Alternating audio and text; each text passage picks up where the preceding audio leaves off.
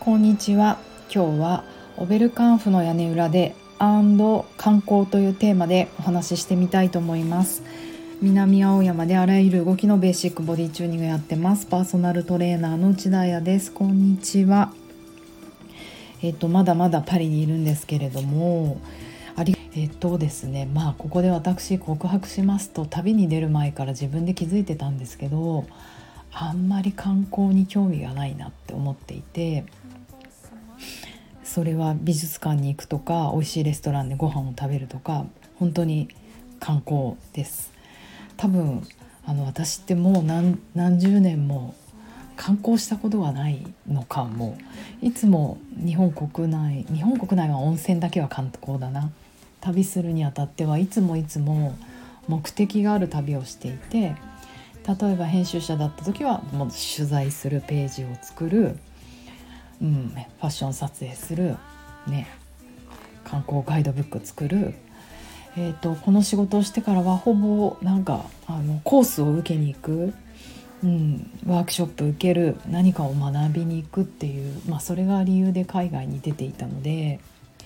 あとはね、まあ、恋人に会いに行くとかね。まあそんなの一瞬だったけど でも何か目的があるじゃないですかそういうのって。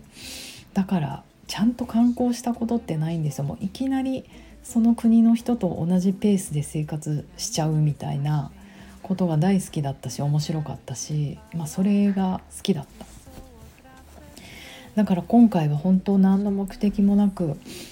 あやちゃんのとこにお世話にあの家人のね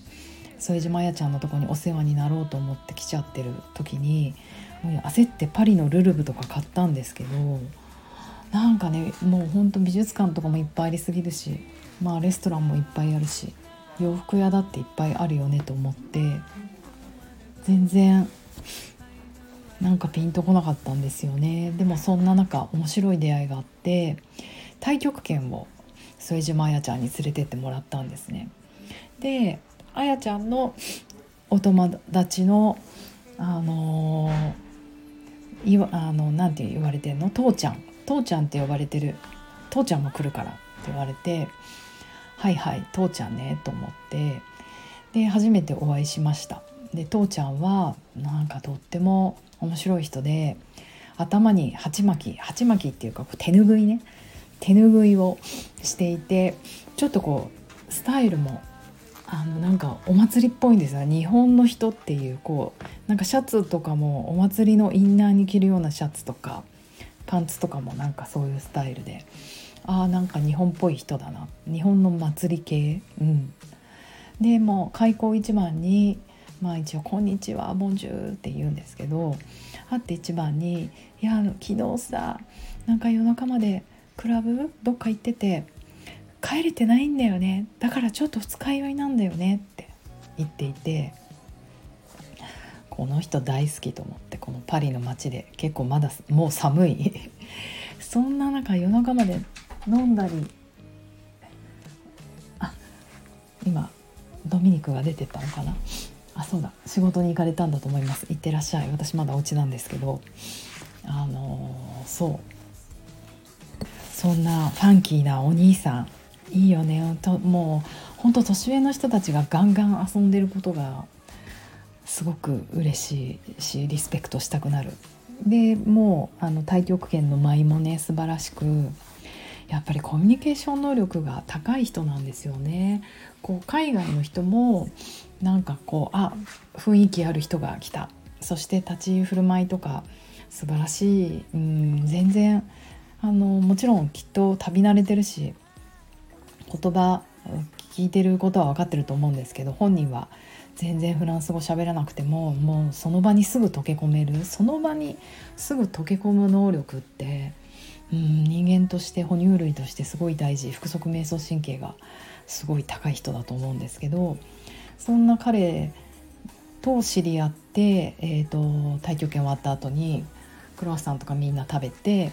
ダイヤちゃんたちはまあ仕事に行くってなったんですよね。で私た私はねほら皆さんに告白した通り本当にノープランだったから、まあ、夜ねダンスレッスンなんか1個行こうかなその前までプラプラしようかなぐらいだからその父ちゃんに「今日何すんの?」って言われた時に「あうんなんか美術館行こうかなどこ行くの？うんルーブル？うんオルセー？うんイブ・サンローランみたいなもう何でもいいんですよ。でそんな中もう父ちゃんが「じゃあもう一緒に回ろう」って言ってくれてで結局父ちゃんは何者かというと,、えー、ともう、うんえー、とパリに来て2ヶ月滞在するって言ってたかな。そして、えーと、某国営放送であのいろんなドキュメンタリー番組を作っていたらしい。うん、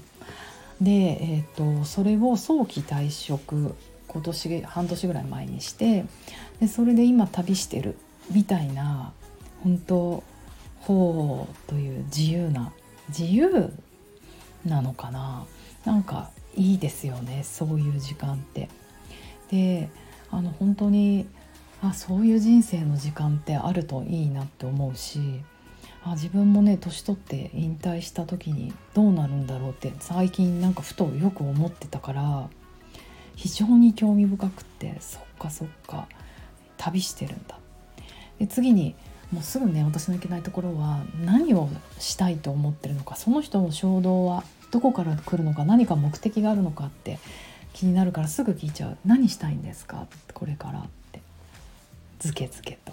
だって気になるんだもん。でもいやなんか別にみたいな感じで。こうそうだよね。旅人にそんなこと聞くの野暮だよねと思ってなんか旅先で旅人に会えるってすごい貴重な体験なのであ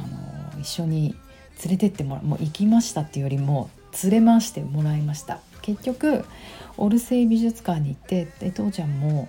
もうパリだけじゃなくていろんなところも行っていたり2ヶ月いたりするけれどもオルセイは今回は行ったことがないからちょうどいいと思ってくれたみたいで。もうね小雨も降ったしそうね。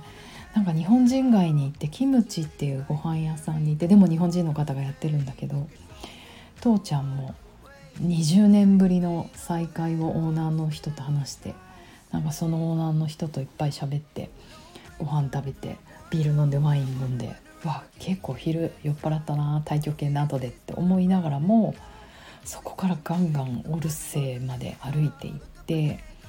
しかもあの予約してなかったから結構40分ぐらい待ったんですよね。多分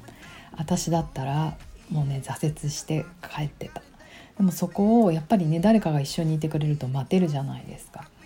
で街もまだね全然その時歩けてなかったんですよ。まあ地下鉄はいっぱい乗っててでも地下鉄って突然こうポコッとその場所に出されちゃうからなんか街の雰囲気が変わっていくとかそういう移り変わりとか位置関係っていまいちよく分かってないもう iPhone に言われるままに連れてかれる感じだったのでその父ちゃんと一緒にバーッと全体全体は中心街か中心を歩くことによってなんとなくこうパリの街の気配とか分かってきてなるほどなってすごい勉強になる。そしてあの美術館も並んで入った時にあのすごいやっぱり巨大に広かったんです。なのに私たちそのゆっくりしすぎて夕方の4時ぐらいに入っちゃったからもう2時間ぐらいしかない。で初めあのー、うん、15分ぐらい一緒に見てたんですけどもうこれね無理だねってことになって。よしもう見たいもん。ゴッホがあったりムンクがあったりあのゴーディアンがあったりいろんなものがあるから見たいもの見てあの6時に集合みたいな感じでこうババッと別行動をして見たいものも見れるし自由な時間もちゃんと取ってくれるし。でも初めの前半10分ぐらい一緒に絵を見た時にああこの人すごく絵を深く知ってるんだな。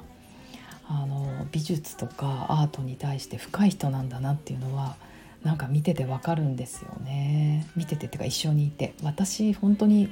そういうの分かってないのであ実はこの人すごい視点でものを見てるんだなっていうのが分かってでやっぱりその某国営放送のドキュメンタリーを作ってらした、まあ、要はプロデューサーじゃないですか。でえっ、ー、とどんな番組作ったんですか？ってもういろいろ聞いたんですけど私が今パッと思い出せるのってえマイルス・デイビスとか？みたいな感じで。マイルス・デイビスのドキュメンタリー作れるってすごくありませんか？でジャズのすごい人菊池成吉さんとか出てもらったとかおっしゃっててあ実はこの人なんかノーアルタカが何隠すんだっけ？頭？爪か。爪を隠すじゃないけどすごい視点を持ってるすごい才能のある人なんだなって思ってなんかこう気配は感じたんですよ。こう父ちゃん父ちゃんっていうみんなの愛くるしいキャラでいながらもあ実はこの人って。だからあの本当街を一緒に歩いたり美術館パッと見るだけでそれがすごく伝わってきてでその美術館の後もじゃあそれで解散。だって父ちゃんなんてね寝てないから1時間ぐらいしか解散かなと思ったら「歩こう!」って言ってくれて雨も降ってて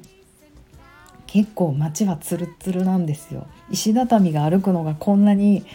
難しいと思わなかったバンズなのにツルツルででもバーって歩いてくれてしかもあのラファなんだっけラファディあじゃギャラリー・ラファイエットとかあの辺になんかあるんですよデパートが。でクリスマスのイルミネーションがすごく素敵っていうのはねまあ定説で言われていてじゃあ見るかって言って。まああのそっか意外デパートとか興味あるんだと思って。で私も自分一人だったらデパートとか多分行かないけどそのギャラリー・ラファイエットだったかなもう一個クラシックなデパートだったかな。それをエスカレーターで上から下から上まで一緒にバーって登ってくれたんですよ。もちろんイルミネーションも綺麗だしいわゆるパリっぽいねっていう感じがわかる。で周りのあの飾り付けデコレーションもあの分かるからちょっと「イッツ・ア・スモール・ワールド」感なんですけどなんかクラシックだった人形がカタカタ動いてるみたいな、うん、意外にアナログなんだなとか